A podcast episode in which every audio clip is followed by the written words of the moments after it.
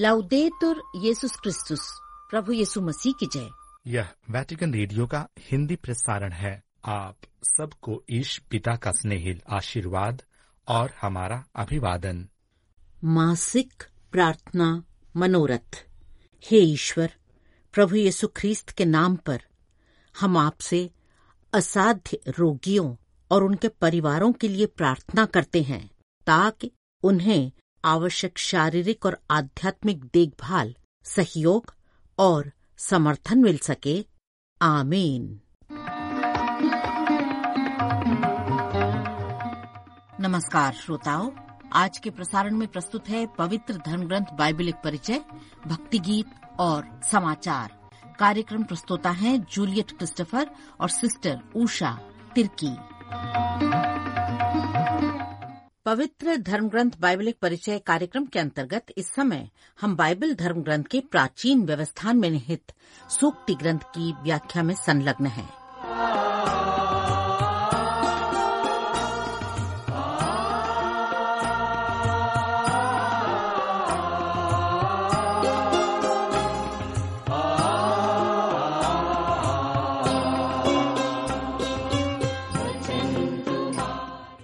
आलसी का लालच उसे मारेगा, क्योंकि उसके हाथ काम करना नहीं चाहते। वह दिन भर लालच के जाल में फंसा रहता है। धर्मी उदारता से दान देता है। पापियों का बलिदान घृणित है। दुष्ट उद्देश्य से चढ़ाया बलिदान और भी अधिक घृणित है।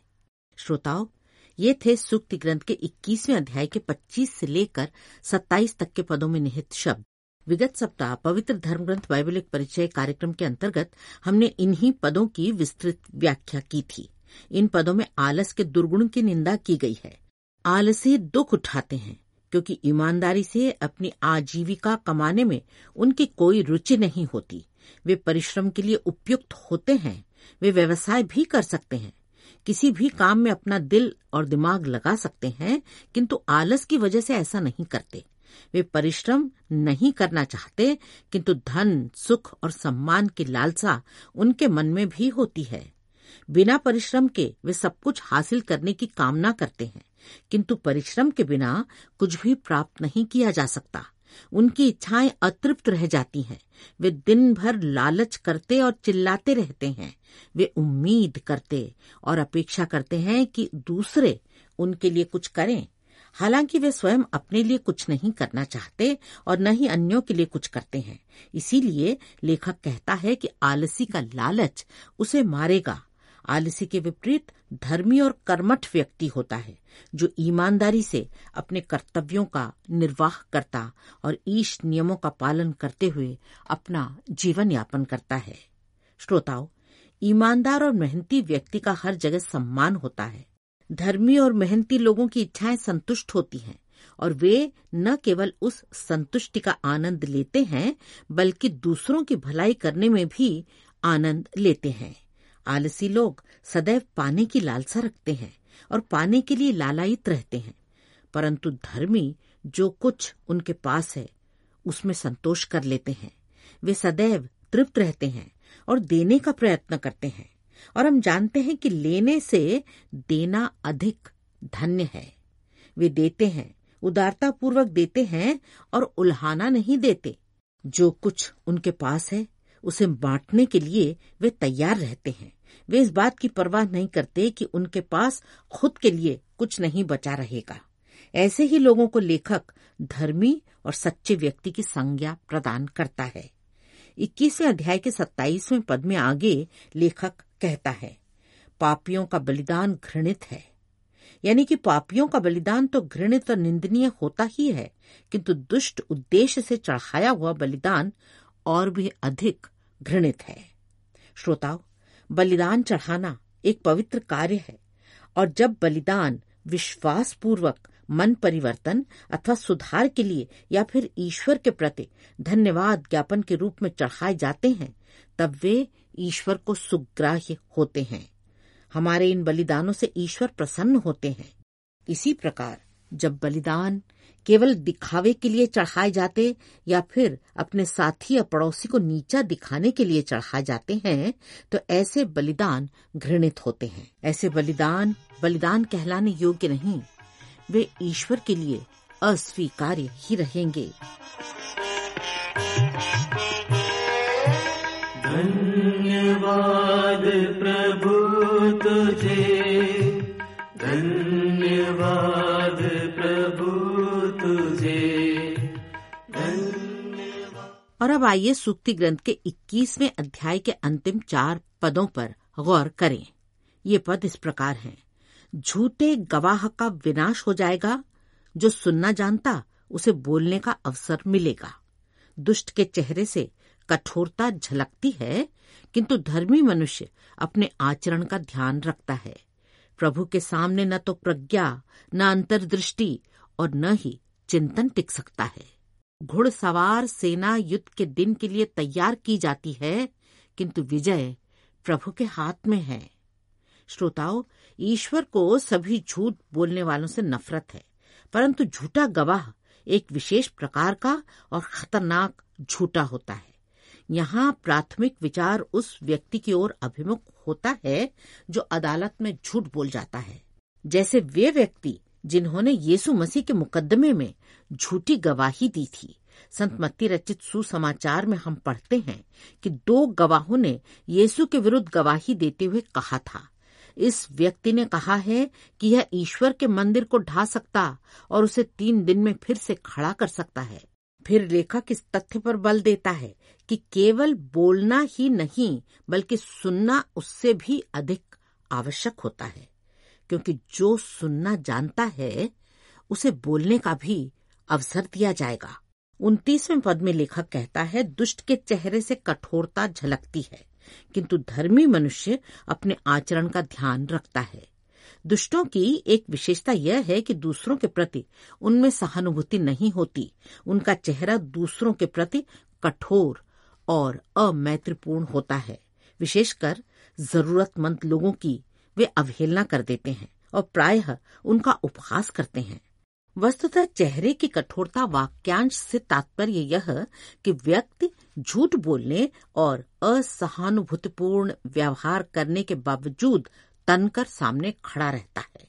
वह एक ऐसे यात्री का रूपक है, जो हवा और मौसम के विपरीत अपना चेहरा रखकर भी अपनी यात्रा जारी रखता है। भले ही उसके कदम विनाश की ओर ही क्यों न उठते हों, चेहरे की कठोरता उस व्यक्ति में होती है जो साहसी होने का दिखावा करता है, जिसमें कोई शर्म नहीं होती, गलत काम करने पर भी जो डरता नहीं, उसका हृदय कठोर होता है, जिसका प्रतिबिंब उसके चेहरे पर झलकता है। प्राचीन व्यवस्थान के उत्पत्ति ग्रंथ में ऐसा उदाहरण हमें हाबिल के भाई काइन में मिलता है, जो भाई की हत्या के बावजूद साहसपूर्वक खड़ा रहा, जबकि उसके हाथ भाई के खून में लथपथ थे। कठोर चेहरे वाले व्यक्ति के विपरीत धर्मी होता है जो अपने आचरण पर ध्यान देता है। एक धर्म परायण पुरुष या महिला को उन स्वनिर्मित बाधाओं का सामना नहीं करना पड़ता है, जिनका सामना दुष्ट व्यक्ति को करना पड़ता है, क्योंकि उनका मार्ग स्थापित और सुनिश्चित किया गया है। इक्कीसवें अध्याय के अंतिम दो पदों में सुक्ति ग्रंथ का लेखक इस बात को रेखांकित करता है कि ईश्वर के सामने कोई अन्य विजयी नहीं हो सकता। इसलिए ईश्वर के विरुद्ध जाने का अर्थ एक हारी हुई लड़ाई लड़ने के समान है, क्योंकि ब्रह्मांड की संप्रभुता के विरुद्ध कोई भी सफल नहीं हो सकता। ईश्वर विजयी हैं और अंततः उनकी सभी योजनाएँ पूरी होती हैं। मनुष्य भले ही कितने सूक्ष्म चतुर और कितने ही धूर्त क्यों न हो, ईश्वर के सामने उन्हें झुकना ही होगा। मानव इतिहास इस बात का साक्षी है कि ईश्वर के विरोध का फल निरर्थकता, कमज़ोरी, विफलता में प्रकट हुआ है। अस्त श्रोताओं, यह सच है, पूर्ण और अनंत है कि सृष्टिकर्ता प्रभु ईश्वर के विरुद्ध कोई बुद्धि, न समझ, न ही कोई परामर्श है। इस प्रकार यह सच हो जाता है कि जो लोग ईश प्रेमी हैं, उनके लिए सभी चीज़ें मिलकर भलाई के लिए काम करती हैं।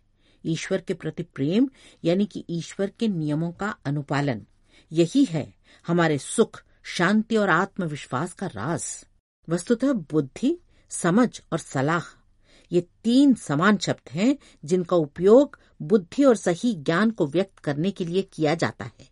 इसलिए स्मरण रखा जाए कि ईश्वर सारी बुद्धि, समझ, विवेक और युक्ति के ईश्वर हैं। और 21वें अध्याय के अंतिम पद में लेखक युद्ध के लिए घोड़ों की तैयारी होना ज़रूरी बताता है। उस युग में घोड़ों पर ही युद्ध लड़े जाते थे। इसलिए घोड़ों की तैयारी बुद्धिमानी का काम था। तथापि सूक्ति ग्रंथ का लेखक चेतावनी देता है कि भले ही युद्ध की तैयारी हो जाए, मनुष्य को इस तैयारी पर नहीं, बल्कि ईश्वर की कृपा पर भरोसा रखना चाहिए, क्योंकि ईश्वर ही त्राणकर्ता और मुक्ति देने वाले हैं। धन्यवाद प्रभु तुझे। धन्यवाद प्रभु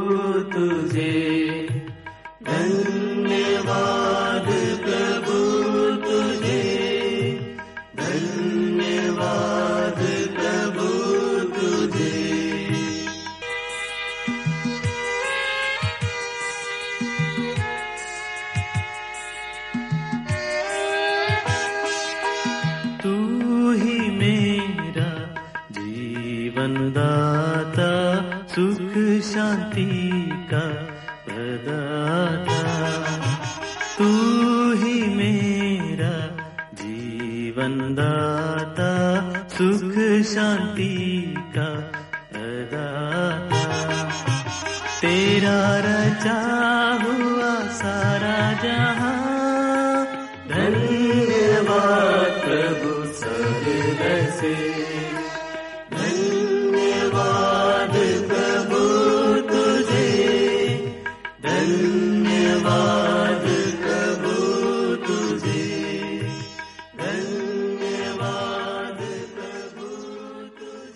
आप वैटिकन रेडियो से हिंदी प्रसारण सुन रहे हैं। लीजिए प्रस्तुत है समाचार। पोप फ्रांसिस ने कहा है कि प्रार्थना, दान और उपवास तीन अलग अलग अभ्यास नहीं है, बल्कि खुलेपन और अपने आप को खाली करने का एक एकल प्रवृत्ति है, जिनके द्वारा हम उन देव मूर्तियों को बाहर निकालते हैं, जो हम पर बोझ हैं, और उन आसक्तियों को दूर करते हैं, जो हमें कैद करती हैं। इसके द्वारा हमारा छत विछत एवं अलग थलग हृदय पुनर्जीवित हो जाएगा। उक्त बात संत पापा फ्रांसिस ने आज के एक संदेश में कही है। रागपुत के दिन रोम के संत सबीना महागिरजाघर में ख्रिस्त अर्पित करते हुए पोप फ्रांसिस ने चालीसा काल की शुरुआत की तथा विश्वासियों का आह्वान किया कि वे यीशु का निमंत्रण सुने, जो हमें हृदय की ओर लौटने का निमंत्रण देते हैं। ख्रिस्त त्याग प्रवचन में संत पापा ने कहा चालीसा काल के आरंभ में यीशु हम प्रत्येक को बुलाते हैं कि हम अपने आंतरिक कक्ष में जाएँ। अपने भीतर के कमरे में जाने का मतलब है दिल में लौटना, बाहर से भीतर जाना, ताकि हमारा पूरा जीवन, जिसमें ईश्वर के साथ हमारा रिश्ता भी शामिल है, हमारे आंतरिक अस्तित्व की वास्तविकता को दर्शाता है। पोप ने कहा कि चालीसा काल हमें उन सभी मुखौटों और भ्रमों को हटाकर, जिन्हें हम अक्सर पहन लेते हैं अपने सच्चे स्वरूप में वापस जाने का अवसर प्रदान करता है। उन्होंने कहा, यही कारण है कि प्रार्थना और विनम्रता की भावना से हम अपने सिर पर राख लेते हैं।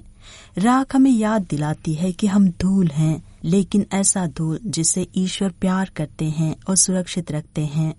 हमारे सिर पर लगी राख हमें जीवन के रहस्य को फिर से खोजने के लिए आमंत्रित करती है और हमें यह महसूस कराती है कि ईश्वर हमें अनंत प्रेम से प्यार करते हैं। पोप ने आगे बतलाया कि ईश्वर के प्यार को महसूस करना हमें यह देखने में मदद करता है कि हम भी दूसरों को प्यार करने के लिए बुलाए गए हैं। उन्होंने कहा प्रार्थना उपवास और भिक्षा दान की चालीसा काल की पारंपरिक प्रथाएँ केवल बाहरी अभ्यास नहीं हैं, बल्कि ऐसे रास्ते हैं जो हृदय तक हमारे ख्रिस्त जीवन के मूल तक ले जाते हैं।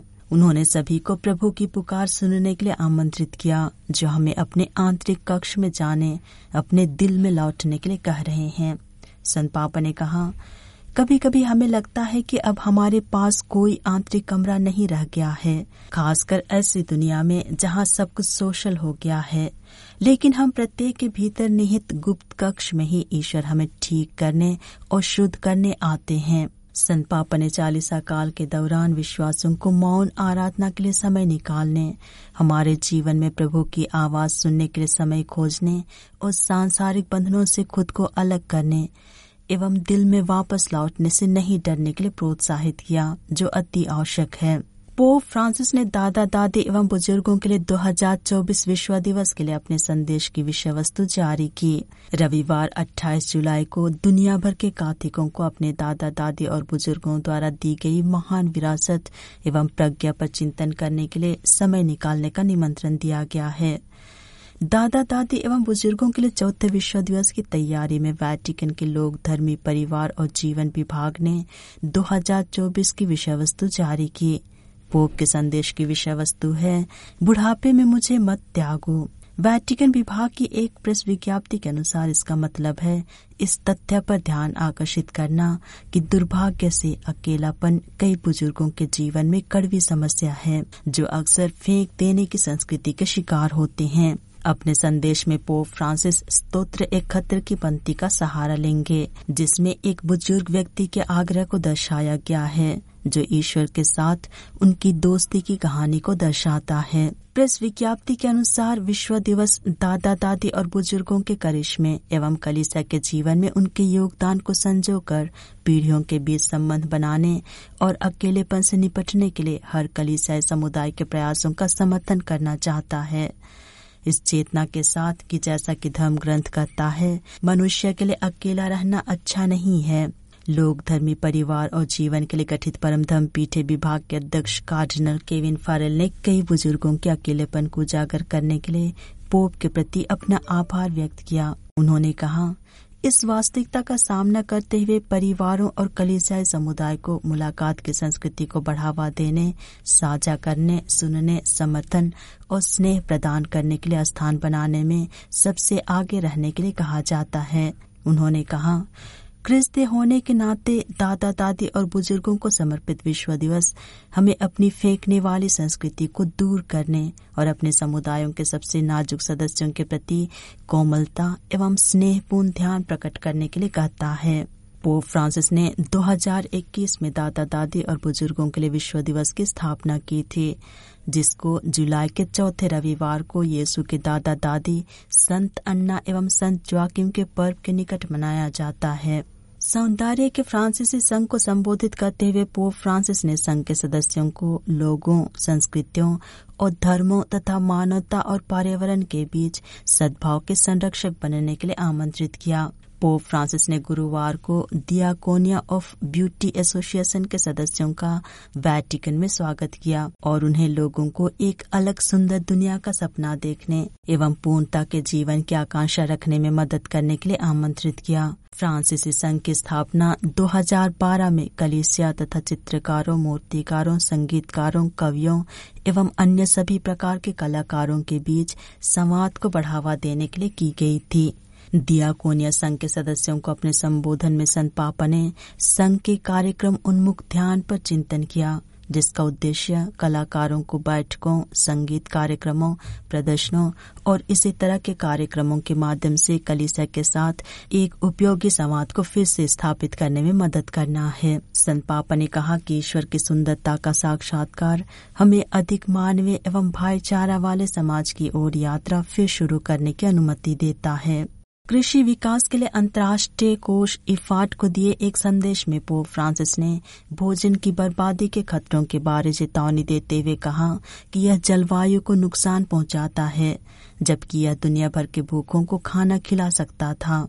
पोप फ्रांसिस ने बुधवार को अंतर्राष्ट्रीय कृषि विकास कोष के प्रबंधन समिति के सैतालीसवें सत्र में प्रतिभागियों को एक संदेश भेजा। और इसी के साथ हिंदी प्रसारण समाप्त हुआ। अब तमिल में प्रसारण होंगे नमस्कार।